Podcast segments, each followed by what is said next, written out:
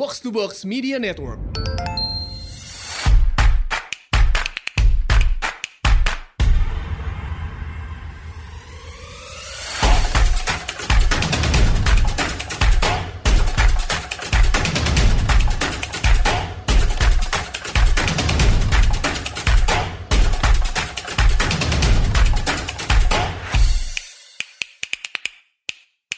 Selamat datang di Asumsi Bersuara. Kali ini kita lagi bahas suatu isu yang nggak kunjung usai, tapi juga belakangan lagi rame banget dan dibahas semua orang nih di seluruh dunia. Konflik yang sedang terjadi lagi di Palestina dan kali ini telah memakan cukup banyak korban jiwa ya. Kayaknya terakhir sih udah udah ratusan gitu korban jiwa di di pihak Palestina ya. Di pihak Israel mungkin uh, puluhan kali ya. Dan udah melukai juga ratusan orang lainnya gitu. Nah ini mungkin juga saya perlu agak hati-hati nih dalam mendeskripsikan apa yang sedang terjadi. Jadi mungkin nanti kita bahas lebih dalam aja di dalam podcastnya gitu ya. Hari, hari ini uh, kedatangan Mas Gilang Lukman. Uh, Mas Gilang Lukman ini kandidat Master Filosofi Modern Middle Eastern Studies dari Oxford University. Tesisnya uh, berjudul Indonesia and the Question of Palestine. Dan selain itu Mas Gilang juga founder dari Haifa Institute, sebuah media platform dan forum akademik tentang uh, Israel Palestina gitu. Jadi mungkin sangat memahami lah nih peta konflik yang yang sedang terjadi uh, dan udah berlangsung lama ini. Mas Gilang, welcome to the podcast, Mas. Thank you, thank you for having me here. Iya, yeah, uh, senang banget nih bisa ngobrol sama Mas Gilang. Sebelumnya saya pernah dengar uh, Mas Gilang di Bebas Aktif ya, yang bareng Mas Lukman, uh, Mas uh, Sofwan. Iya betul. Sepertinya Mas Sofwan juga pernah diundang ke Asumsi ya. So, iya. yeah, the world yeah. is not that that big and after all. Iya, saya saya yakin hari ini bakal bakal dalam banget nih obrolan kita nih uh, sama sama Mas Gilang. Mudah-mudahan bisa memberi pencerahan juga lah ya ke ke pendengar gitu. Jadi nggak nggak cuma terbatas di permukaan gitu um, obrolan-obrolan uh, soal ini gitu. Mas. Tapi mungkin pertama-tama kali ya saya mau nanya spesifik tentang keributan yang terjadi belakangan ini di, di tahun 2021 ini kan uh, ribut lagi gitu ya. Mungkin boleh uh, tolong dijabarkan nih mas sebenarnya tuh ma pokok masalahnya tuh apa sih awal keributannya gimana yeah. gitu supaya kita yeah, bisa yeah. lebih paham gitu ya kelasnya ini kenapa? Iya, yeah. baik. Ya, uh, jadi untuk menjawab pertanyaan itu ya, uh, saya ini uh, sebagai dalam posisi sebagai akademisi ya, itu dalam mengamati isu ini itu sebisa mungkin tidak hanya kita berkutat di Google Scholar atau di artikel-artikel uh, akademik, hmm. banyak sebenarnya informasi yang bisa kita terima dari sosial media ya. Kalau kita cerdas, kita bisa memfilter mana sumber yang otoritatif ya. Dan Twitter tuh salah satu uh, informasi yang sangat um, apa namanya, sangat rap, rap, sangat rapid, bisa kita follow yeah. dari sisi yang berbeda begitu kan. Dan itu kalau misalnya kita uh, mungkin nggak punya background knowledge, kita bakal overwhelmed uh, yeah. karena tentu tiap sisi punya klaimnya masing-masing gitu kan dan it's a very characteristic in Israel-Palestine conflict. Ketika terjadi sesuatu, pasti pihak yang lain itu akan pihak yang melakukan itu akan berkata bahwa ini adalah reaksi dari aksi okay. pihak sebelah. Nanti terus saja, nanti kita kita tarik nggak tahu sampai abad berapa nanti kalau mau ditarik kan. Maka yeah. dari itu penting untuk kita meng identify yang disebut dengan watershed event ya atau watershed moment ya. Hmm. Jadi meski tentu ada kesinambungan dari satu event ke event yang lain, tapi biasanya tiap tahun atau tiap periode krisis itu ada watershed momennya. Yeah. Dan untuk khusus 2021 ini dapat kita akitkan ya dengan dengan akurasi. Saya rasa uh, watershed momennya adalah uh, forced eviction dari Sheikh Jarrah neighborhood ya. Jadi hmm. nanti kita akan banyak pengusuran paksa ya tentang pengusuran paksa dari um, uh, apa namanya neighborhood yang ada di Sheikh Jarrah di uh, daerah Yerusalem Timur yang merupakan occupied territories of Palestine, uh, daerah yang diokupasi secara ilegal oleh Israel. Nanti kita akan bicara tentang itu. Nah, akibat uh, pemaksaan uh, keluarnya ya, keluarnya orang-orang Palestina, keluarga-keluarga Palestina dari rumahnya itu diadakanlah uh, semacam peace protest di neighborhood tersebut ya. Yeah. Namun peace protest ini uh, ditanggapi dengan uh, apa namanya kekerasan oleh aparat uh, Israel dan itu menimbulkan kemarahan. Nah, sebagai reaksi kemarahan tersebut uh, muncullah uh, panggilan untuk uh, mengadakan protes di Al-Aqsa ya. Di Al-Aqsa dan di Al-Aqsa itu terjadi uh, protes setelah sholat Jumat di siang hari dan berlanjut nanti setelah uh, sholat tarawih gitu ya dan ibadah malam hari ya. uh, ada semacam protes lanjutan dan itu nanti ber berujung pada serangan uh, dari uh, aparat Israel ya, ada dari aparat Israel. Mm -hmm. Nah, kan banyak yang berargumen hari-hari sebelumnya tidak ada kok orang Israel mengganggu uh, orang Palestina sholat tarawih gitu.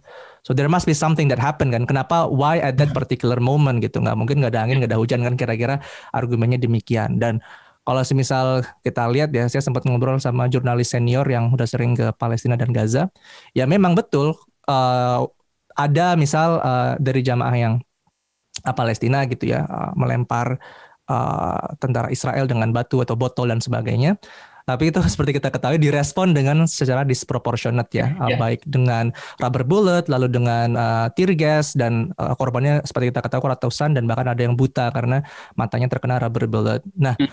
sebenarnya ya kita harusnya tidak berhenti di situ gitu ya. Misalnya kita mengakui oke okay, ada jamaah yang mungkin melempari uh, tentara Israel dengan batu, tapi why the Israeli security apparatus was there in the first place gitu. Mm. Al-Aqsa by the way itu terlokasi di Yerusalem Timur ya. Dan Yerusalem Timur kalau menurut uh, formula two state solution itu adalah wilayah uh, future Palestinian state yeah. dan no international you know no international organization has recognized atau international community tidak me mengakui uh, klaim Israel atas Al-Aqsa dan Yerusalem Timur secara umum ya Padahal Jadi tentara Israel nggak punya hak berada di wilayah itu. For sure, for sure. Hmm. Seharusnya demikian gitu. Uh, sebenarnya kalau misalnya occupation itu kan kalau terjadi perang ya, terjadi perang itu kan occupation uh, tentara bisa ada di situ ya. Tapi kondisinya sudah berapa tahun sekarang? I think this may be the longest military occupation we've seen so far ya. Uh, one of the most longest military occupation thus far. Dan kita juga melihat bahwa okupasi itu tidak ada niatan untuk sementara gitu ya. Uh, kalau semisal nih ya, let's say saya suka bikin analogi, semisal Indonesia berperang dengan Malaysia ya. Lalu yeah. untuk kita misalnya Malaysia nyerang duluan terus kita self defense dan kita tidak bisa mengalahkan Malaysia hingga kita menaklukkan Kuala Lumpur let's say ya. Yeah. Akhirnya kita serang Kuala Lumpur, kita invasi darat, kita invasi udara dan uh, Malaysia takluk ya. Nah, tentu setelah Malaysia misalnya menandatangani perjanjian perdamaian, tentara Indonesia nggak bisa langsung mundur balik dong. Pasti mungkin hmm. akan stay di Kuala Lumpur beberapa bulan beberapa tahun untuk uh, transfer of uh, transfer of power dan sebagainya. Nah itulah disebut dengan occupation ya. Jadi occupation memang tidak semuanya occupation itu ilegal. Kehadiran militer itu tidak semuanya uh, dalam konteks perang apalagi yang self defense itu tidak semuanya ilegal. Tapi ada jangka waktunya gitu. Indonesia tidak boleh berlama-lama di situ dan bahkan mengklaim bahwa Kuala Lumpur adalah wilayah kami itu yeah. definitely itu nanti jatuhnya udah annexation yang uh, uh, without dispute dan you know without any other kind of like further conditions annexation in any any of its form itu uh, ilegal kan ya. Nah, jadi yeah. kondisinya seperti itu. Jadi saya akan respon demikian ya. Uh, lanjut setelah terjadi kekerasan tadi, uh, kekerasan uh, tentara Israel masuk ya. Uh, di pekan yang sama itu memang kondisi sedang panas karena dari pihak Yahudi itu merayakan yang disebut dengan Yom Yerushalayim atau Jerusalem Jerusalem Day, merayakan yeah. uh, apa namanya uh, the conquest the con the conquest of Jerusalem tahun 67 yang hmm. awalnya ya kan uh, kalau tahun Yom Kippur ya.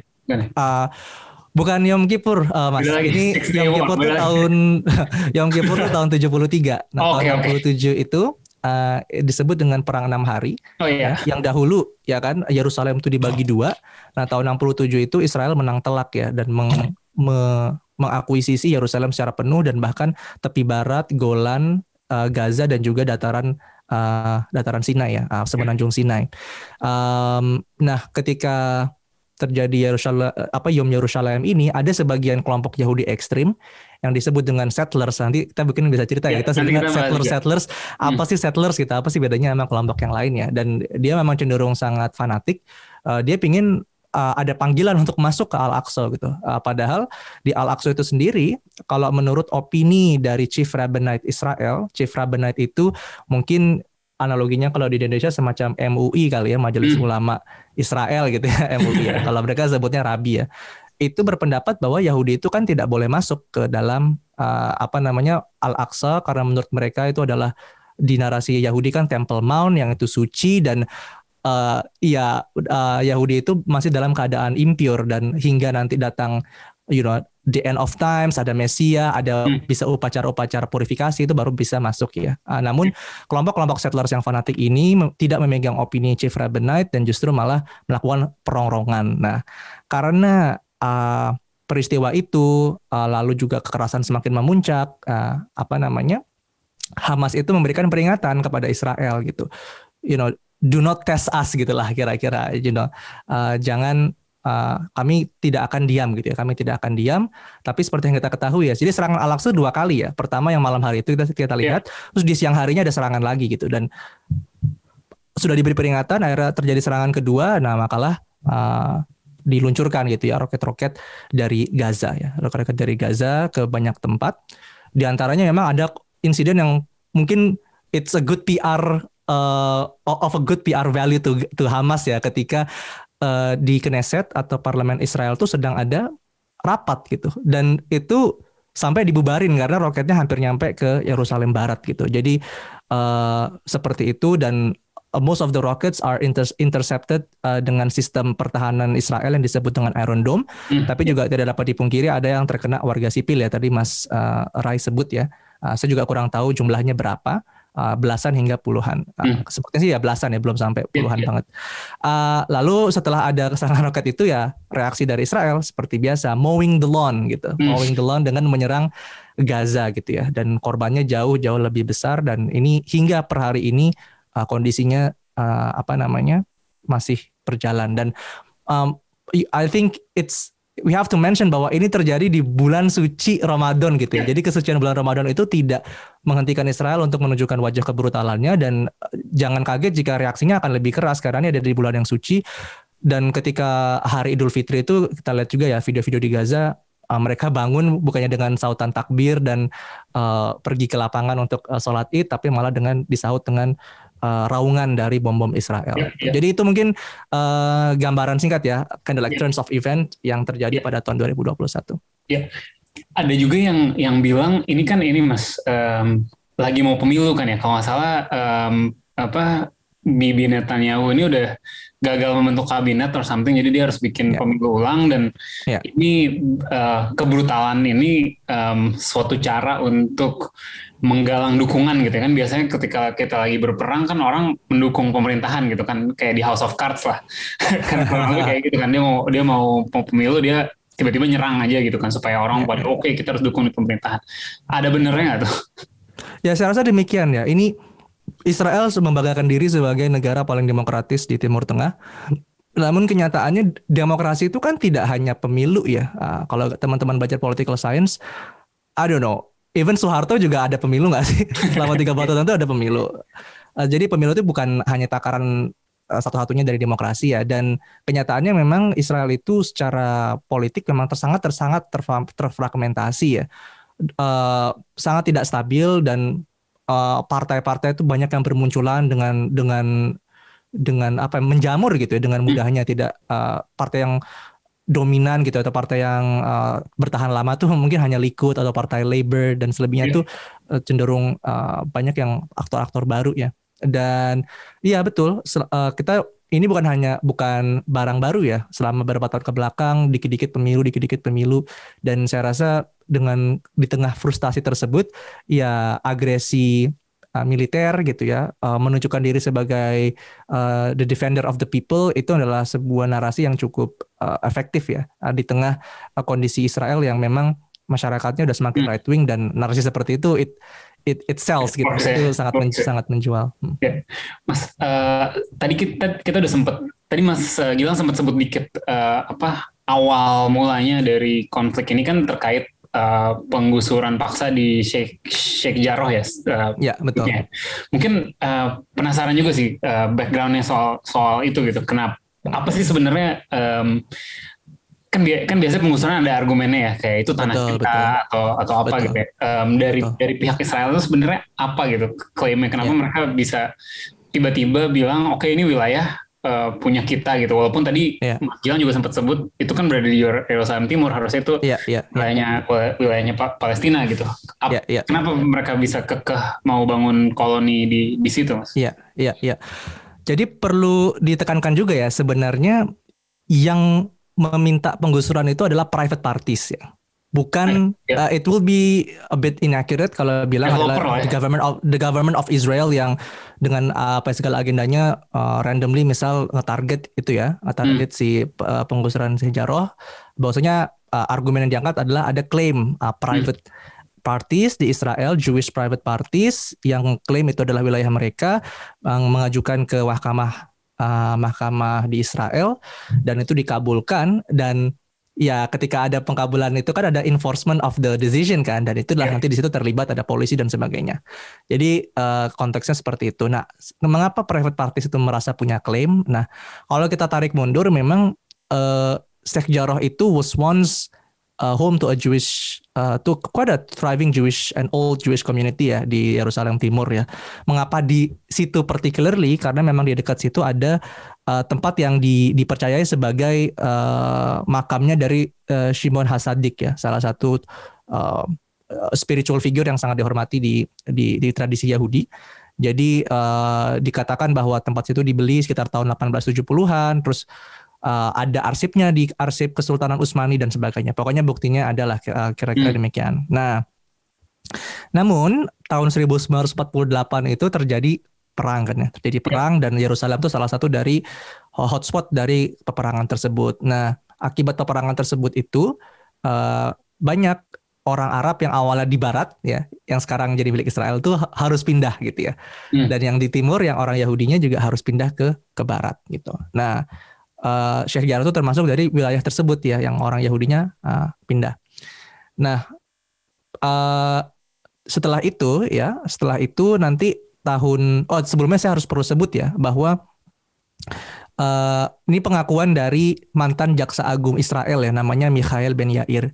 Jadi dia dulu tinggal di Sheikh Jarrah. Dia dulu besar uh, nya di Sheikh Jarrah ya. Jadi dia, dia termasuk yang merasakan pemindahan tersebut. Uh, dia mengakui bahwa iya kami pindah, tapi kami mendapatkan kompensasi di Yerusalem Barat gitu. Hmm. Kami mendapatkan kompensasi rumah di Yerusalem Barat dan uh, kami melihat di Yerusalem Barat itu banyak rumah-rumah kosong yang orang-orang Arab tinggalkan. Apa ya orang-orang di situ yang yang tinggalkan gitu dan jumlah orang-orang yang meninggalkan Yerusalem Barat itu jauh jauh lebih banyak dari orang Yahudi yang pindah dari Yerusalem Timur. Itu pengakuan dari Mikhail kayak kayak partisi India Pakistan gitu ya pada. Uh, iya, mirip seperti itu. Jadi kayak, kayak gitu kejadiannya berarti ya. Uh, uh, jadi okay, jadi mereka udah tinggal dan, udah ganti udah diganti rugi mereka hmm, ke rumah-rumah Arab betul, di Yerusalem Barat. Betul. Hmm. Nah, Meanwhile, yang pihak Palestina itu jumlahnya jauh-jauh lebih besar ya. Kalau total 48 kan ada sekitar 700 ribu orang ya yang ethnically cleansed. Dan hmm. uh, banyak sampai sekarang yang masih tinggal di uh, camp-camp di Yordania, camp-camp di uh, di Suriah dan di Lebanon dan sebagainya. Nah, akibat dari ethnic cleansing tersebut ya, itu pemerintah Yordania itu semacam membuat agreement tahun 56 dengan UNRWA. UNRWA itu adalah sebuah agency yang specifically ngatur uh, refugee uh, Palestine. Dan hmm. kasus refugee Palestina memang cukup unik ya. Kan kita punya refugee convention tahun 50-an ya. Jadi pas masa Palestina ada refugee crisis itu kita belum punya an appropriate kind of like framework to deal with uh, yeah. Uh, kind of like a refugee problem and because of the sheer size and the amount of the problem of the Palestinian issue maka uh, dunia internasional mulai membicarakan refugee secara serius. Jadi di PBB itu juga kayak ada semacam rezim khusus untuk Palestina saking uh, besar dan saking hingga hari ini tuh belum terselesaikan masalahnya itu disebut dengan UNRWA. Singkat cerita uh, antara dua badan ini ya Yordan dan UNRWA itu membuat semacam resettlement uh, pro, apa ya resettlement activity yang di mana sekitar 28 uh, keluarga Palestina itu akhirnya tinggal di Sheikh Jarrah ya di tempat-tempat yang awalnya kosong terus apa tempat-tempat yang ditinggalkan itu dan akhirnya mereka tinggal di situ. Nah, tapi mereka nggak bisa tinggal lama karena tahun 67 seperti yang kita udah bilang ada peperangan dan Israel uh, mencaplok wilayah Yerusalem Timur dan uh, tapi Barat secara umum. Tahun 70 itu Israel ngebuat sebuah hukum yang disebut dengan Law of Administration tahun 1970 yang di mana Israel itu mengizinkan ya orang-orang Yahudi itu untuk mengklaim kembali propertinya di uh, East Jerusalem yang di mana ia dulunya punya gitu ya. Hmm. Uh, uh, Please note that such provisions was not made for Palestinians to yeah. reclaim their homes. Gak bisa balik ke Jerusalem that were lost in, yeah. in, in, yeah, in 1948 ya. Jadi ini jelas hukumnya discriminatory at face value. Hmm. Um, jadi ada konteks seperti itu. Jadi kalau misalnya Mas, saya juga belum ah, saya bukan orang hukum, saya belum baca ah, bukti-bukti yang diberikan seperti apa dan bagaimana. Tapi kalaupun ya uh, betul bahwasanya itu adalah wilayah mereka, mereka punya sertifikasinya dan mereka akhirnya mengklaim balik. Saya rasa you know it's such a such a blatant expression of discrimination ketika ratusan ribu orang Palestina tidak diberikan izin yang sama untuk kembali ke tempat asalnya. Yang bahkan jangankan sertifikat mereka tuh kuncinya masih pegang gitu. Salah satu simbol dari perjuangan Palestina tuh kunci yang berkarat yang di mana kunci orang-orang yang mereka yang meninggalkan rumah-rumah tersebut dan banyak rumah-rumah tersebut yang nggak hanya di tepi barat ya tapi juga di wilayah yang sekarang uh, diduduki Israel ada Haifa dan sebagainya itu mereka masih megang kuncinya dan mereka uh, transfer from one generation to the other ya itu mereka tidak uh, berikan uh, uh, apa namanya hak tersebut sehingga in such a context tentu ada kemarahan besar dan ya, ya seperti kita lihat sekarang ya dari Sheikh Jarrah itu wah, ada runtutan event yang hingga nanti ya. ke krisis yang kita lihat di Gaza. Ya, ya. Uh, Mas, uh, mungkin tadi kan kita spesifik soal Sheikh Jarrah, ya, Sheikh Jarrah. Tapi kan kalau kalau nggak salah tuh ya, belakangan, ya maksudnya di tahun-tahun belakangan ini masalahnya selalu timbul dari uh, settlement-settlement Israel di wilayah Palestina gitu kan. Kalau nggak salah, Betul. ada lebih dari 100 uh, settlement atau koloni Israel yang letaknya tuh di tepi barat atau di Yerusalem Timur gitu, yang harusnya wilayahnya Palestina gitu yang, yang saya penasaran yeah. adalah sebenarnya kenapa gitu kenapa pada mau bikin perumahan pada mau bikin ya koloni tadi di wilayah-wilayah Palestina gitu kan sebenarnya wilayah Israel lumayan luas ya kan pasti yeah. masih banyak tuh yang masih gurun-gurun gitu karena yeah, itu yeah. aja di, di develop jadi jadi perumahan gitu kenapa mereka yeah. malah milih bikin enclave di wilayah Palestina yang tentu pasti lebih mahal kan karena mesti ngurusin yeah. security-nya segala macam ketika di surrounding areas-nya um, wilayah Palestina gitu kan. What's the point gitu? Iya, iya, iya, iya. Baik. Jadi uh, kalau kita lihat ya tepi barat ya. Uh, tadi betul dibandingkan dengan wilayah Israel yang sekarang kalau misalnya kita bilang historik Palestina ya ketika masa mandat Inggris hmm. ada partition plan dan segala macam kan. Yeah. Israel eventually gets around seven more than 70% dari historic Palestine dan yeah. tepi barat dan Gaza itu mungkin less than around 20 to 30% ya. Jadi memang sangat sedikit. And yet merasa masih tidak puas. Uh, saya bisa angkat uh, tiga faktor ya. Kita angkat dulu dari uh, faktor topografis ya. Jadi Tel Aviv ya, ibu kota Israel itu itu kan di daerah pesisir Mm, apa Ben Gurion Airport yang merupakan the main airport di Israel itu juga di Tel Aviv di daerah pesisir. Yeah. Tepi barat meanwhile is basically um, mountain uh, mountain areas ya, daerah pegunungan yang secara topografis lebih tinggi gitu. Sehingga menurut banyak uh, jenderal-jenderal uh, Israel bukan tidak mungkin ya apa uh, jarak antara apa daerah terde, tapi barat terdekat dengan uh, Ben Gurion itu cukup dekat ya secara jarak itu cuma sekian kilometer gitu. Jadi kalau ada mortar atau ada missile from uh, the enemy itu akan langsung mendistrupsi uh, pusat-pusat center pendudukan dan uh, ekonominya Israel ya. Jadi uh, merasa butuh dan kalau misalnya ada perang untuk tank naik ke atas itu kan juga mungkin ya, uh, on a military disadvantage kalau terjadi perang gitu ya. Nah, itu satu. Yang kedua faktor simbolis ya. Jadi memang Eh, cities like Tel Aviv atau Haifa dan segala macam itu it cannot be compared dengan kota-kota yang ada di tepi barat ya dengan nilai historisnya dan nilai simbolis simbolisnya yang lebih kuat ya seperti Yerusalem atau Jerusalem, Al-Quds, ada Shechem atau disebut uh, bahasa Arabnya Nablus, ada Hebron dan sebagainya dan sebagainya. Jadi faktor uh, ya uh, faktor secara pemahamannya bahwa ya Jewish people itu came from Judea and Samaria, not from Tel Aviv itu dan Judea Samaria itu hmm. ada di tepi barat gitu ya. Jadi itu juga faktor yang dirasa penting bahwa Eretz Israel atau the, the Holy Land of Israel itu tidak ibarat sebuah badan gitu. Badan tuh gak bisa dipisah antara uh, tubuh dengan tangan dengan kaki itu harus as a whole gitu. Makanya uh, bagi banyak uh, pihak di Israel itu ya ini adalah wilayah kami dan itu tidak bisa dibagi-bagi gitu ya. Terus tadi uh, Bung Rai nyebut tentang ini akan lebih mahal ya kenapa di situ. Apparently according to what uh, my findings justru malah banyak ada subsidi yang diberikan gitu. Justru dari malah pemerintah dari pemerintah Israel bahwasanya memang itulah makanya part of the problem adalah especially the current right wing government are incentivizing people to actually move to the Jewish settlements in West Bank untuk ya apa ya uh, create facts underground sehingga ketika nanti ada negosiasi nanti akan bilang ya masa orang-orang ini diusir gitu. Is it not inhumane? gitu kan kira-kira seperti itu. Jadi ada faktor simbolis itu ya. Yang ketiga uh, faktor security. Dan ini sebenarnya nyambung sama topografis sih tapi hmm. ini dalam konteks uh, dalam perspektif Israel Israel itu kan sudah mundur dari Gaza ya tahun 2005 ya. Tahun 2005 Uh, dan di, di argumennya adalah ini kami sudah berbaik hati keluar dari Gaza bukannya kondisi makin aman eh malah muncul pemerintah Hamas yang you know throw thousands of rockets uh, towards us gitu. Yeah. Maka jaminan apa yang ingin kamu berikan jika kita mundur dari tepi barat tidak akan ada muncul uh, organisasi yang hostile atau pemerintah yang hostile sebagaimana kita lihat di Gaza gitu. Jadi itu argumennya demikian. Yeah. Well, my response would be that kalau kita lihat tren penggunaan roket dan serangan dari dari Hamas itu baru memuncak itu setelah tahun 2007 setelah ada blokade dari Israel terhadap Gaza itu sendiri gitu. Jadi kan awalnya uh, pemerintah uh, Gaza itu kan memenangkan sebuah pemilu yang demokratis ya dan uh, transparansi itu diakui oleh banyak organisasi internasional. But the US as kind of like the the beacon of democracy dan yang pengen mengaproselytize uh, freedom to different parts of the world justru malah tidak mengakui uh, pemilu demokratis tersebut.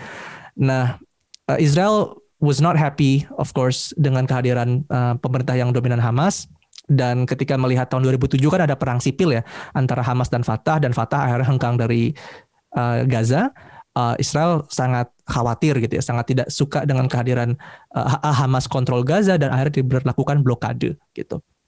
Jadi Hamas itu uh, banyak yang suka me mengquote ya uh, charter Hamas ya tahun 88 yang bilang bahwa there, there cannot be peace with Hamas karena Hamas itu tujuannya ingin menghancurkan seluruh Israel, dia tidak ingin mengakui Israel dan sebagainya dan sebagainya uh, menariknya tahun 2017 Hamas itu membuat sebuah new document ya, semacam general guideline yang baru yang di mana bahwa meski kami belum siap untuk mengakui Israel, tapi kami siap uh, dalam rangka rekonsiliasi nasional. Rekonsiliasi nasional itu maksudnya adalah kan banyak juga orang Palestina yang yang rela ya uh, Palestina itu hanya tepi barat dan Gaza gitu kan karena memang at least we at least even though it might not be ideal we you know we just need to, this bloodshed to stop and we at least we want our fundamental human rights to live to be protected within our own state uh, dan dalam kerangka itu Hamas menerima gitu ya tahun 2017 namun uh, sentimen terhadap two state solution nanti kita akan bahas mungkin agak di belakangan ya itu yeah, dari yeah. Israel animonya sangat sangat sedikit gitu yeah. tapi berarti saya jadi penasaran jadi sebenarnya end, end game-nya tuh apa gitu apakah pengen the entire tepi barat itu jadi bagian dari wilayah Israel juga gitu sebenarnya. Uh, saya rasa kan dulu sempat ada rencana annexation tapi itu tidak dilakukan ya. Tidak dilakukan kan. Uh, Indonesia termasuk yang keras juga menolak uh, rencana annexation. First of all kalau misalnya dilakukan annexation berarti kan nanti orang-orang uh, Palestina di tepi barat bakal jadi di bawah negara Israel kan. Dan Israel claims to be a democratic state, right? Uh, it's not only Jewish state, it's also a democratic state. Sehingga tentu orang-orang Israel yang orang Palestina yang sudah di wilayah yang dianeksasi itu ya harusnya akan berpartisipasi di pemilu Israel sebagaimana ya, orang-orang Palestina yang tinggal di wilayah Israel sekarang kan ada 20 ya. persen. Uh, Mas Ray pasti tahu ya ada Arab Israeli banyak ya di di Nazareth itu banyak juga orang-orang uh, apa Israel uh, orang Palestina yang tinggal di Israel dan punya hak untuk memilih. Nah tentu kalau misal demikian demografi pemilih konstituennya akan berubah banget tuh gitu. Dan bukan bukan tidak mungkin nanti yang akan eh, partai-partai Arab akan punya suara yang sangat besar di Knesset dan you know you know God knows what what will happen ya jika demikian. Mereka mau itu ya. Uh, iya karena um, the Jewish state uh, is kind of like uh, harga mati ya Zionisme sebagai untuk Israel tuh bagaimana Pancasila bagi orang Indonesia unless misal orang Indonesia misalnya mau ngelakuin apa sidang MPR untuk mengubah konstitusi dan mengubah ideologi negara maybe ada bisa ada perubahan but it will take you know nggak tahu berapa mayoritas yang cukup banyak kan untuk melakukan aksi tersebut dan di Israel juga gitu ya mayoritas masih uh, kuat sekali uh, uh, ideologi Zionismenya dan konsekuensinya itu uh, kita tidak bisa menerima negara yang di mana tidak ada mayoritas uh, Yahudi di situ. I see, I see, I see.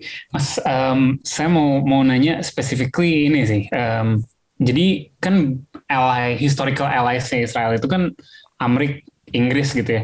Um, ya. Tapi kalau kalau kita lihat belakangan ini, kalau saya perhatikan di, di Twitter gitu ya, mulai banyak nih orang-orang masyarakat umum mungkin ya di Amerika, di Inggris dan di banyak tempat lain di Australia juga yang uh, bersimpati gitu dengan dengan perjuangan rakyat Palestina gitu. Mungkin berbeda dari puluhan tahun yang lalu gitu, di mana kayaknya rakyat Amerika tuh sangat pro Israel banget gitu kan. Um, mungkin ini nggak ya, mungkin ada, mungkin berubah nggak ya um, posisi negaranya terhadap um, kasus ini gitu kan. Contoh kemarin Joe Biden kan udah dua kali ya bikin pernyataan um, istilahnya stands firm gitu dengan uh, mendukung Israel gitu. dan banyak banget yang menyerang gitu kan dari dari partainya sendiri bahkan gitu ya hmm. justru dari dari uh, banyak politisi Demokrat juga yang yang menyerang dia gitu lu nggak seharusnya uh, seperti ini gitu melihat apa yang sedang terjadi gitu kan kira-kira uh, public perception kan udah mulai bergeser gitu ya um, Mas Gilang ngelihatnya akan ada perubahan stance kan negara-negara ini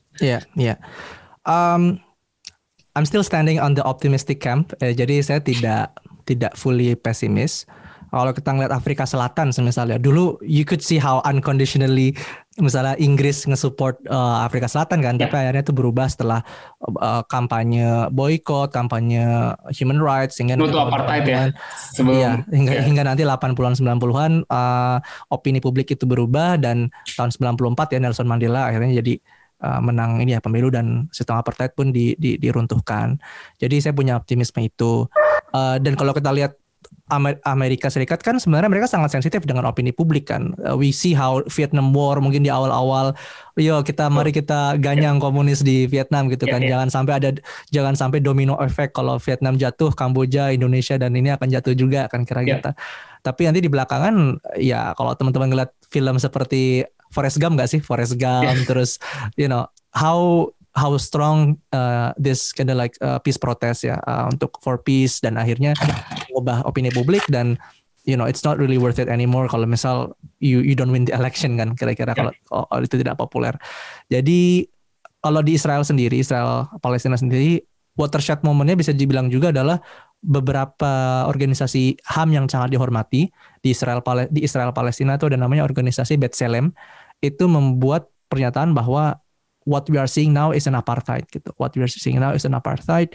Terus juga uh, Human Rights Watch juga bikin sebuah studi yang cukup panjang yang di mana intinya apartheid itu kan juga bukan sebuah label yang hanya sembarangan dikasih ke uh, ini kan misalnya nggak bisa gara-gara di di Papua ada pelanggaran HAM terus tiba-tiba bilang oh ini apartheid. Itu juga tidak tidak tidak demikian gitu. Ada semacam threshold yang threshold yang cukup strict yang kalau nggak nyampe situ kita belum bisa bilang apartheid. Nah, namun untuk kasus Israel Palestina threshold tersebut sudah di, dilewati gitu sehingga hmm. tidak harusnya tidak ada keraguan lagi untuk bilang what we're seeing there is an apartheid. And it doesn't have to be apartheid itu tidak harus dimaknai sebagai sesuatu yang persis seperti Afrika Selatan yang dengan misalnya apa oh uh, busnya nanti dipisah, nanti terus bagaimana bagaimana gitu kan. Itu tidak harus seperti itu gitu. Apartheid itu adalah sebuah paradigma yang secara umum yang di mana one group is dominating over another kira-kira kan demikian. Jadi kita kita lihat itu. Saya rasa kalau misal ini baru banget uh, reportnya juga 2021. Kalau misal I think it will take some years of time ketik untuk di Amerika ada perubahan paradigma karena at the end of the day uh, salah satu alasan kenapa is Amerika ngedukung Israel itu kan adalah faktor kesamaan value kan ya as a fellow democracy gitu. Karena kalau well maybe you can say there is a strategic value in supporting Israel. Misalnya Israel bisa membantu Amerika melawan terorisme uh, Israel adalah satu-satunya negara yang paling stabil yang kamu bisa uh, depend on di Timur Tengah tapi ada banyak fase-fase juga di mana Israel tuh malah jadi security liability buat Amerika. Alih-alih menjadi security asset di mana misal gara-gara aksi Israel banyak misalnya kelompok-kelompok uh, yang makin radikal di Timur Tengah dan akhirnya nyerang Amerika itu satu. Yang kedua misal di perang Suez tahun 56 ya ketika Israel nyerang Mesir uh, Sinai uh, sorry uh, terusan Suez. Padahal Mesir lagi mesra-mesranya tuh sama Uni Soviet gitu. Hmm. Dan pra, dan perdana apa pemimpin Soviet itu sampai mengancam kita nih udah udah siap nih nuklir silo kita nih kita mau nyerang Israel untuk uh, karena telah menyerang our ally dan Amerika Serikat ketar-ketir because nobody wants a nuclear war right. Nobody wants yeah, a nuclear war dan akhirnya it is among the few resolutions in which US itu mengkondem Israel. Sekarang kita mungkin kenal US selalu melindungi Israel, selalu ngeveto. Jadi pada poin itu karena what is at stake is basically a nuclear war, Amerika mengecap Israel dan akhirnya Israel pun mundur gitu. Jadi it's not impossible. So uh, mungkin kira-kira demikian, Mas Rai. Mas, uh, pas nih saya juga mau nanya soal um, soal kan tadi Mas Gilang nyebut soal konteks uh, perang dingin ya. Jadi uh, yeah. Mesir dekat dengan Uni Soviet, um, Israel dekat dengan Amerika dan sebagainya. Kalau konteks sekarang ini kan mulai mulai bermunculan lah superpower superpower baru gitu kan. Uh, Cina yeah. mulai mulai kuat gitu. Pasti juga pengen mengassert pengaruh juga di Timur Tengah. Rusia juga mungkin mulai mulai kuat lagi gitu. um, petanya seperti apa nih? Yang saya dengar kan Cina lumayan dekat dengan Iran, misalnya Iran juga banyak membantu um, Hamas misalnya. Ada ada ini nggak mas? Uh, ada apa ya? Ada dinamika-dinamika dengan dua superpower baru ini. Hmm, hmm. Uh, untuk Tiongkok ya, Tiongkok memang menarik ya. Traditionally speaking kan Tiongkok tuh even maybe more radical than many Muslim countries when it comes to Palestine. Definitely more radical than Turkey at that time. Tur Tiongkok tuh lebih radikal mendukung Palestina dibanding uh, Turki dan uh, Iran ya sebelum uh, sebelum 79 ya Khomeini naik uh, taht, naik jadi di pemerintahan ya.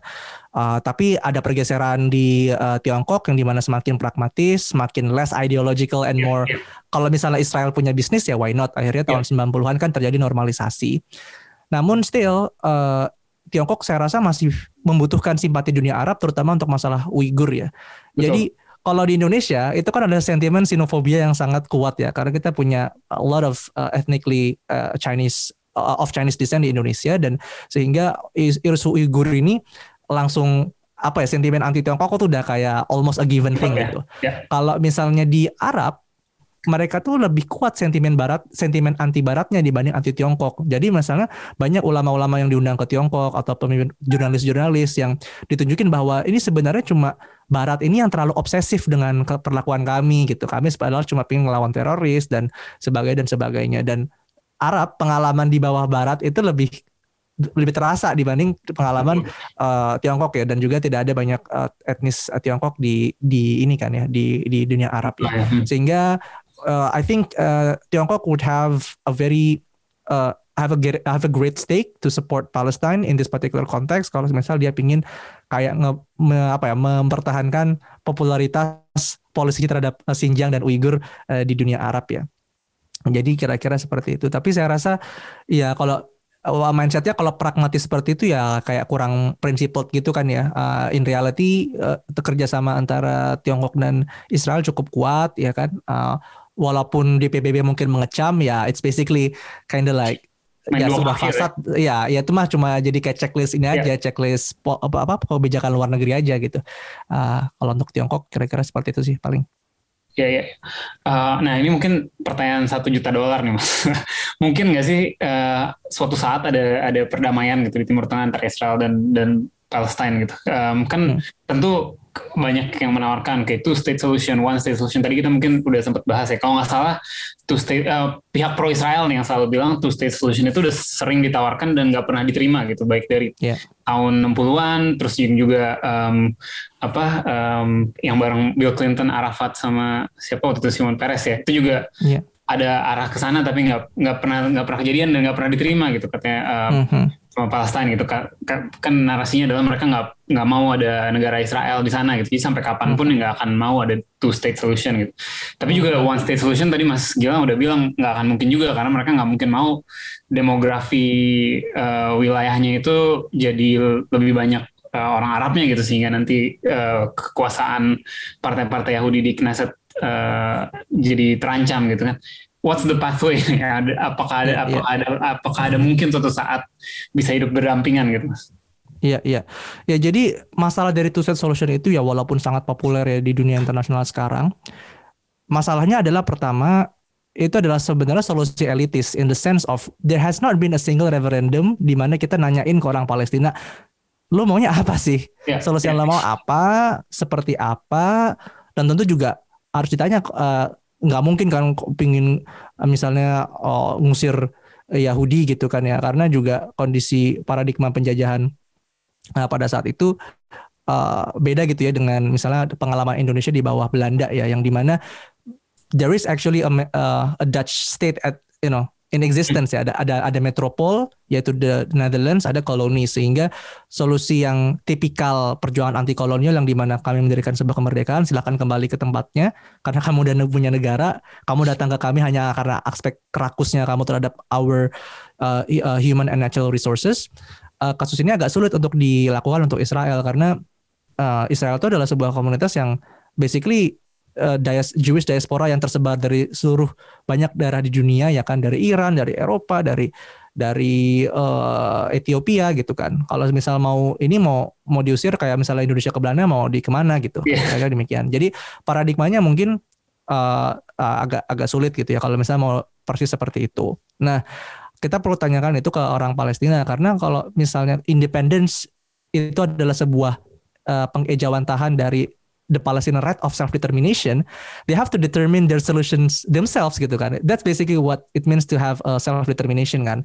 Uh, tapi itu belum dilakukan dan uh, sayangnya Israel hingga hari ini jika ada namanya referendum, election itu pasti selalu apa namanya ya tidak ini tidak tidak diizinkan gitu ya karena mungkin melihat bahwa misalnya Hamas cukup populer dan sebagainya jadi it's not within our current visible horizon ya hal seperti itu lalu saya juga kritik terhadap two state solution itu two state solution itu kan sebenarnya paradigma kolonialis ya kan?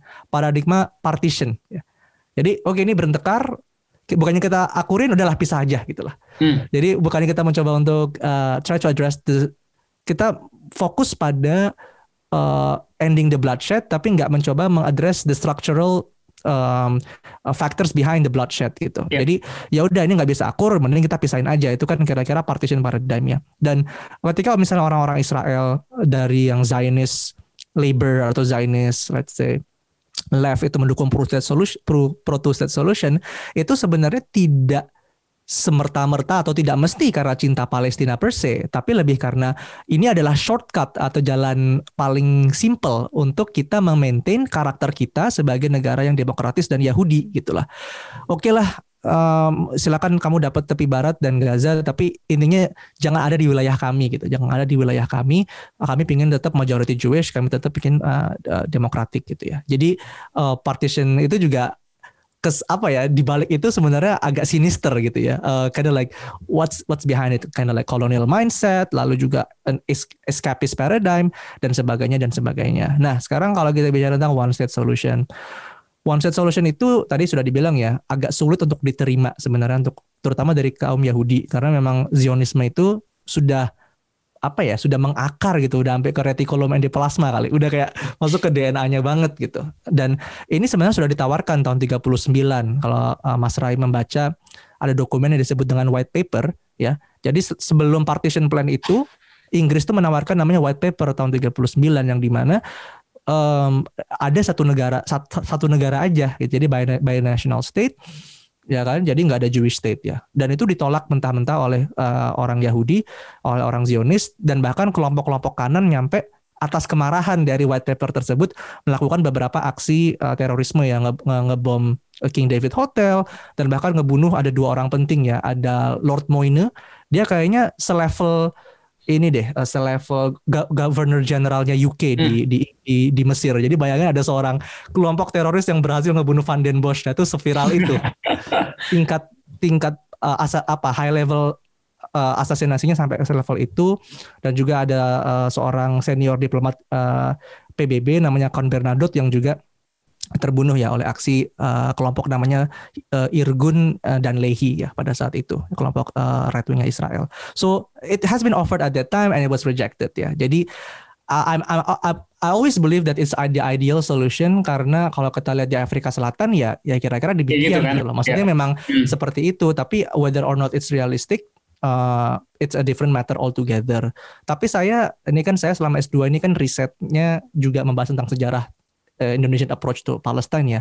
Saya cukup kaget gitu ya. Saya cukup kaget ketika menemukan pidato Pak Natsir ya, Pak Muhammad Natsir, pendiri dari Masyumi yang sering dituduh misalnya Islamis lah, eh, konservatif oleh kritiknya, tapi solusi dia terhadap Palestina cukup progresif in the sense of uh, dia nge-support uh, democratic one state gitu di pidatonya tersebut tahun 1970 ya. Mungkin mungkin di masa itu orang akan mempertanyakan Pak Natsir gitu ya, kok bukannya ngedukung kan penjajah tuh ya harus diusir masa penjajah hmm. tinggal satu atap masa bayangin Belanda ya. kita udah perang malah disuruh tinggal satu atap dengan kita gitu kan ya tapi sekali lagi ya uh, kasus penderitaan kita di bawah uh, Belanda dan Jepang lalu juga misalnya penderitaan India di bawah Inggris itu dinamika dan faktor sejarahnya dan strukturnya itu emang uh, agak berbeda terhadap uh, yang yang kita lihat penjajahan uh, Israel di Palestina sehingga mungkin prescription atau solusinya pun juga uh, bisa bisa berbeda gitu ya. Yeah, iya. Jadi yeah. uh, kira-kira demikian untuk menjawab one million dollar question yang mungkin nggak sih terjadi. Saya rasa untuk sekarang, jadi saya mungkin ambil jalan tengahnya begini. Ambil jalan tengahnya itu ada cukup solusi yang cukup populer yang disebut dengan solusi konfederasi, ya, solusi konfederasi. Jadi tetap nanti ada Palestinian state, tetap ada Jewish state, ya. Tapi nanti ada semacam freedom of movement gitu. Jadi United misal orang Palestina. Palestine. jadi ya, jadi intinya uh, oh kalau bukan nggak bukan ke level United States ya, tapi kalau United States itu kan militernya cuma satu kan, militernya hmm. cuma satu gitu kan.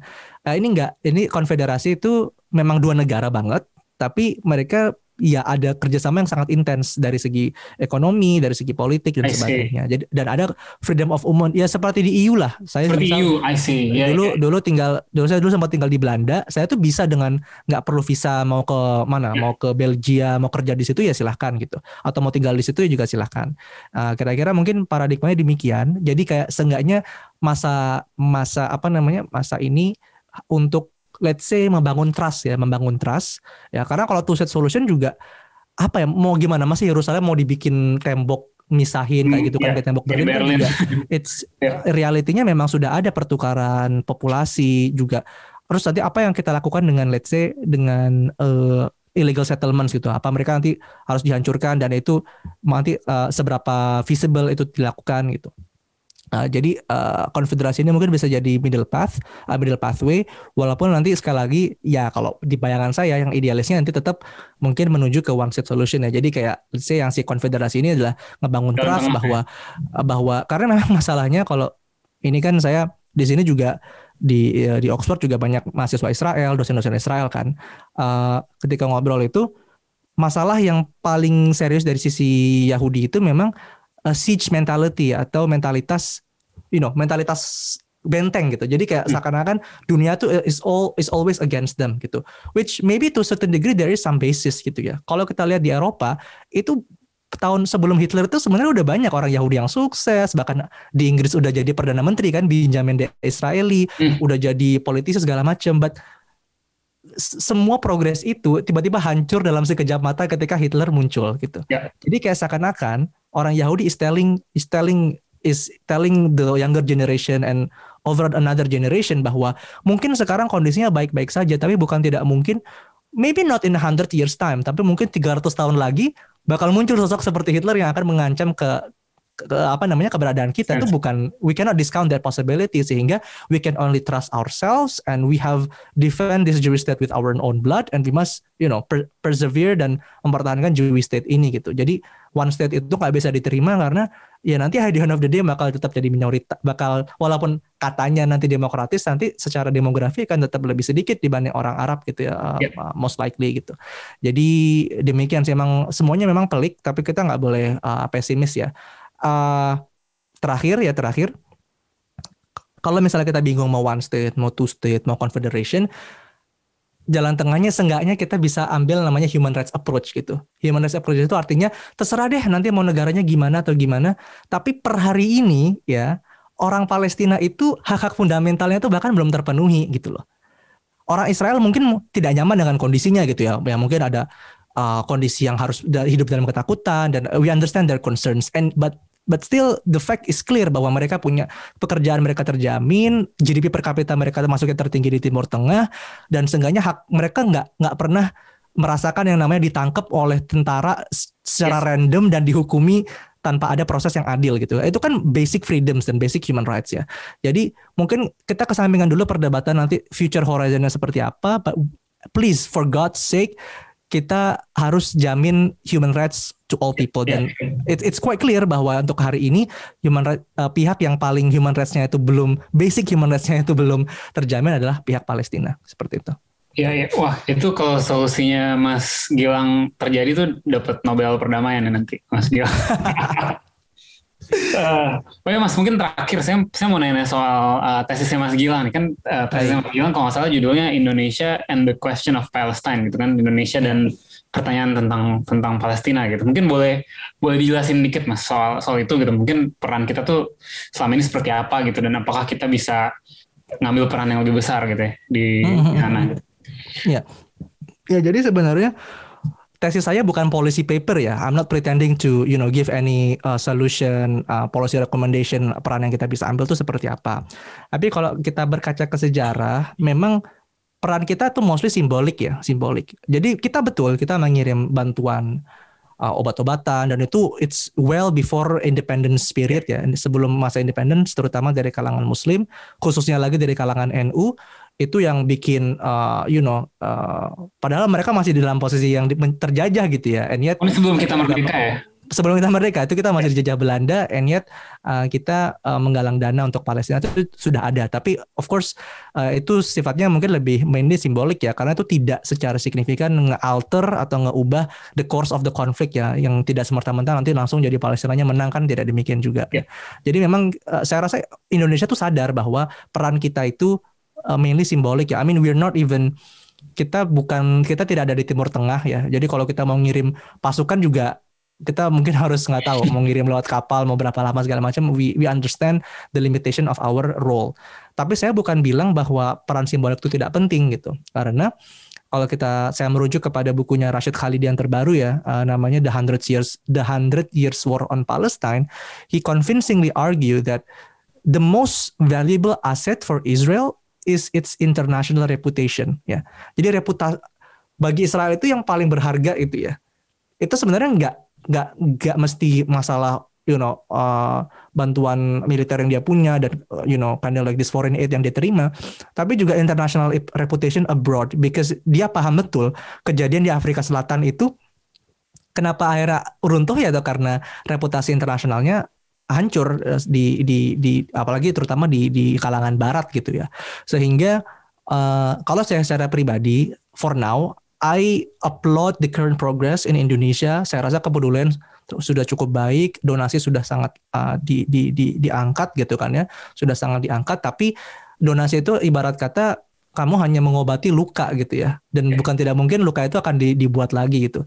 Indonesia boleh berbangga kita punya rumah sakit di Gaza yang itu luar biasa itu fully popular fundraising. Bayangin itu pemerintah tidak tidak bukan dari dana pemerintah ya itu popular fundraising tapi bisa bikin uh, rumah sakit yang terbesar kedua di di Gaza dan bahkan terbesar pertama di daerah utara Gaza.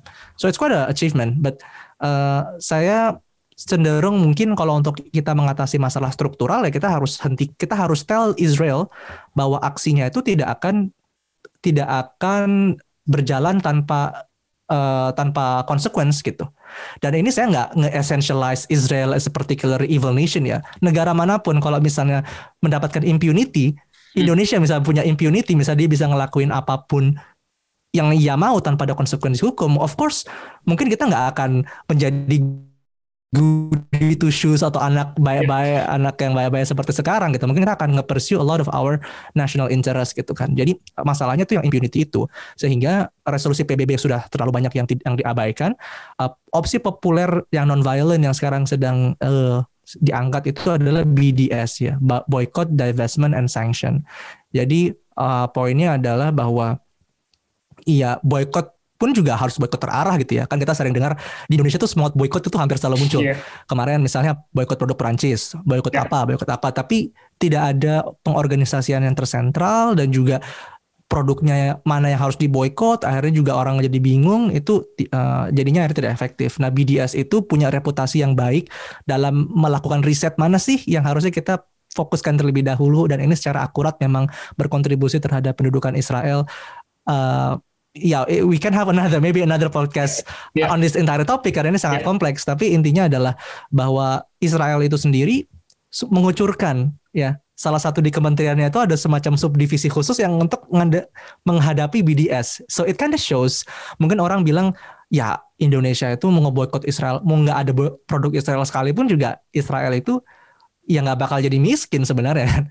Kita nggak beli produk Israel juga Israel nggak bakal tiba-tiba jadi miskin. Wong dia misalnya uh, interaksi dengan Tiongkok, dengan India, perdagangan juga sangat sangat kuat gitu kan.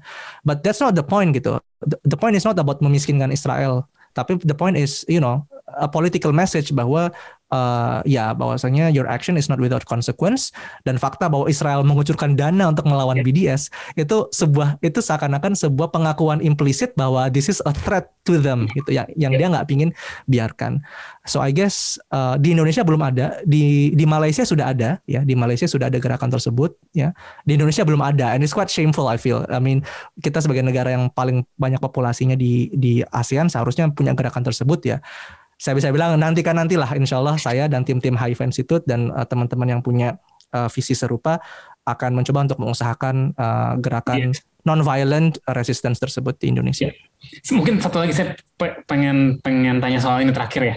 Um, kita kan nggak punya hubungan diplomatik nih dengan Israel ya. Mungkin mungkin yeah. terkait ini juga something yang kayaknya perlu perlu dibahas gitu ya. Banyak uh, negara-negara di Timur Tengah, Turki misalnya yang sangat keras juga terhadap Israel, tapi sebenarnya mereka punya hubungan diplomatik dan banyak yang bilang dengan punya hubungan diplomatik ya kalau ada ada hal kayak gini kita mau mengecam kita tinggal panggil dubesnya kita omel-omelin kita marah-marahin gitu kan. Irlandia bahkan yang uh, negara paling anti Israel atau paling pro Palestina di EU kan Irlandia ya. Mereka juga masih yeah. ada hubungan diplomatik dengan Israel. Saya pernah yeah. lihat uh, dubesnya dipanggil, diomel-omelin gitu kan sama yeah. uh, anggota dewannya segala macam. Mas Gilang melihatnya harusnya kita seperti apa nih? Iya, yeah, baik. Um, so this this kind of narration itu saya juga temukan selama wawancara saya S2 ya. Basically hmm. the argument is we normalize for the sake of Palestinians ya. Hmm. So it's not about Israel, it's about helping the Palestinians basically dengan normalize kita bisa uh, ya tadi ya bisa lebih maybe Israel might might hear our aspirations more seriously dan sebagainya dan sebagainya. Tadi juga diangkat masalah Turki dan uh, Irlandia. Respon saya adalah kalau kita mau bantu orang Palestina gitu ya, ya kita harus tanya orang Palestina, mereka akan merasa senang nggak sih dengan uh, normalisasi itu? Yeah. Kalau kita lihat public public policy uh, survey yang dilakukan di Palestina, almost all of them reject the trend of normalization ya, the trend of normalization yang terjadi di negara-negara Arab di yang tahun lalu ya, back, sebagai back sebagai backstep lah, sebagai abandonment dan sebagainya. So I hope kita ini jangan berpretensi ini saya mendeskripsikan di sebuah artikel di New Mandala ya. New Mandala itu sebuah websitenya yeah, yeah. di di Australia ya, yang bahas tentang South Asia. I describe this as a savior complex basically. So we kita nih ngerasa kita sebagai savior, kita ingin menyelamatkan orang Palestina, tapi kayak mungkin orang Palestina sebenarnya nggak precisely want that particular help gitu loh. So we shouldn't pretend to be a savior. We are no savior. We're no savior. We have to kita harus tahu uh, bahwa per hari ini ya normalisasi itu bisa dibilang the last bargaining chip untuk mendorong Palestinian statehood gitu karena Indonesia cannot offer Israel anything sebenarnya kita nggak ada nggak bisa ngelakukan pressure banyak uh, ke Israel kecuali dengan normalisasi dengan janji normalization tersebut. Dan mungkin Israel nggak butuh-butuh amat normalization dari Indonesia. Mungkin. But Israel has to accept the fact bahwa Indonesia adalah negara yang paling paling demografi yang paling besar di Asia Tenggara. Sehingga kalau semisal dia pingin thrive dan pingin sukses di Asia Tenggara you know you could just you couldn't just abandon uh, this very big nation's opinion gitu. Jadi saya rasa uh, ini adalah bargaining chip yang sangat kuat ya uh, bagi bagi Indonesia bagi banyak negara-negara di dunia. Karena kalau semisal normalization itu sebagai bargaining chip diberikan secara gratis tanpa ada uh, uh, you know yang namanya bargaining chip ya kalau kita beri sebuah chip ya dia harus memberi chip balik. Dan yeah. dan paradigma yang sekarang kan adalah uh, ya Israel harus mundur dari Yerusalem Timur harus mengcancel aneksasi Yerusalem harus memberikan right of return dan sebagainya dan sebagainya. Dan itu sebenarnya sudah bentuk kelogowoan kan kalau bisa kita bilang ya. Palestina hanya mendapatkan 30% dari wilayah historik Palestine. What else do you want gitu lah kira-kira demikian gitu. Jadi uh, respon saya seperti itu. Uh, I understand bahwa a lot of people have in their heart punya intent yang intensi yang baik ya terhadap orang Palestina. But we should we should stop pretending to be a savior. Kita harus tahu apa yang orang Palestina itu inginkan gitu ya dan sejauh pengamatan saya dan dari survei-survei yang ada faksi nggak hanya Hamas ya, Fatah, PFLP dan faksi-faksi tersebut nggak ada yang merasa terbantu dengan uh, normalisasi oleh negara-negara Arab dan Muslim. Justru sebaliknya mereka ngerasa uh, kondisi mereka akan semakin terisolir. Iya iya iya. Wah mantap Mas mungkin uh, terakhir banget dari Mas uh, Gilang gitu ya. Ada nggak nih hal lain uh, soal konflik Israel Palestina ini yang kita belum sempat sentuh nih dalam uh, apa episode kali ini. Tapi menurut Mas Gilang kayaknya penting nih pendengar asumsi hmm. bersuara ketahui. Ya. Baik ya untuk pendengar asumsi yang budiman gitu ya. saya rasa kan kita mostly listenersnya dari Indonesia ya. Jadi saya akan memberikan closing statementnya mungkin dalam konteks keindonesiaan. Ya, jadi saya ini pernah ngebuat sebuah uh, post di Instagram ya. Uh, judulnya itu It's Complicated. Nah, itu judulnya. Jadi hmm. situ saya ngebahas bahwa saya tahu betul karena memang saya udah ngawancara banyak orang gitu ya. Saya tahu betul ada keraguan untuk membantu orang Palestina gitu uh, atau untuk membuat sikap karena memang masalah itu kompleks dan itu saya nggak menafikan itu. Tapi untuk menjadikan you know it's complicated as an excuse uh, it's it's such a boring excuse uh, to my opinion karena yeah. such a banal and boring excuse karena masalah Indonesia juga kalau mau di, ketika berlawan dengan Belanda mungkin Anda juga bisa uh, pihak Belanda juga bisa menjelaskan ini adalah masalah yang kompleks gitu kan. Misal masa bersiap. Betul. Masa bersiap lalu ada Bung Tomo yang digambarkan sebagai haus darah dan fanatik dan sebagainya dan sebagainya. Jadi kayak digambarkan bahwa well Indonesia is not the saint gitu. Indonesia itu bukan malaikat gitu. Yeah. So you know maybe maybe it's it's not that easy to to side to you know to one camp over another after all gitu kan mungkin kira-kira demikian tapi ya kita harus melihat dengan kacamata objektif ya tadi saya sudah sebut dengan human rights approach ya bahwa terlepas dari penderitaan yang terjadi dari mainly of Palestine, but also by Israeli civilians kan ya. Banyak juga mungkin bayi-bayi yang orang Israel yang akhirnya terkena roket dan itu it's such a such a lamenful thing to happen. But objectively speaking kita di masalah human rights uh, on, on the on the on the basic level dari sisi Palestina itu belum belum tercapai gitu ya. Sehingga objektivitas doesn't mean neutrality gitu ya. Objektivitas itu tidak sama dengan netralitas justru dengan objektivitas kita bisa membantu kita untuk berdiri pada posisi yang yang jelas itu mana sih yang per, per hari ini tuh perlu kita perlu kita perlu kita bantu gitu ya. Jadi saya pingin nekanin itu itu poin pertama. Nah poin kedua saya juga nggak bisa pungkiri bahwa masalah Palestina itu sangat emosional to a lot of people ya. Palestina dan Israel ya. Jadi ada yang punya sentimen sangat pro Palestina dan sentimen uh, sangat uh, pro Israel semisal dan itu saya temukan juga di tesis saya.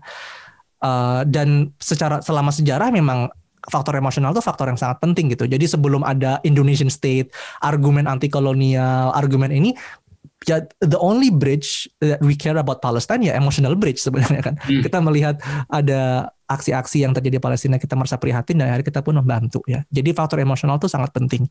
Tapi jangan sampai faktor emosional itu akhirnya menjadi uh, ya membutakan kita pada uh, bagaimana sih cara metode perjuangan yang efektif dan impactful gitu kan uh, saya khawatir bahwa kan banyak yang merasa bahwa apa yang membantu Palestina itu istilahnya menggugurkan kewajiban gitu ya. Jadi bagi sebagian kelompok kayak oh kami sebagai uh, ini dengan satu umat uh, kami harus membantu karena ini adalah kewajiban kami. Jadi kayak lebih ke ngegugurin kewajiban. Ya tentu ngegugur, jangan jangan mindset itu jangan bagaimana kita menggugurkan kewajiban kita. Artinya kan it's not a victim centered atau Palestine centered narrative kan, tapi in Indonesia centered narrative. Harusnya kita memfokuskan narasinya pada Palestina. Palestina ini bagaimana sih caranya at best uh, bisa terbantu dan perjuangannya itu dapat lebih lebih luas lagi gemaknya di Indonesia maupun di, di di luar gitu dan saya rasa gema perjuangan Palestina itu justru akan semakin sulit jika nanti dengan karena kita termakan emosi gitu ya kita melakukan uh, penyebaran hoax misinformasi dan itu menimbulkan apati publik terhadap perjuangan uh, Palestina. So um, ya saya ingin mendorong teman-teman untuk ya uh, passion and emotion is understandable. Saya juga sangat saya nggak menafikan saya sangat passionate terhadap isu dan advokasi ini. Tapi jangan sampai uh, gara-gara uh, emotion dan passion tersebut malah uh, bukannya mendorong uh, Palestine struggle forward tapi malah uh, apa ya revert it back uh, apa ya backward gitu. Uh, hmm. Saya rasa sih pesan saya demikian.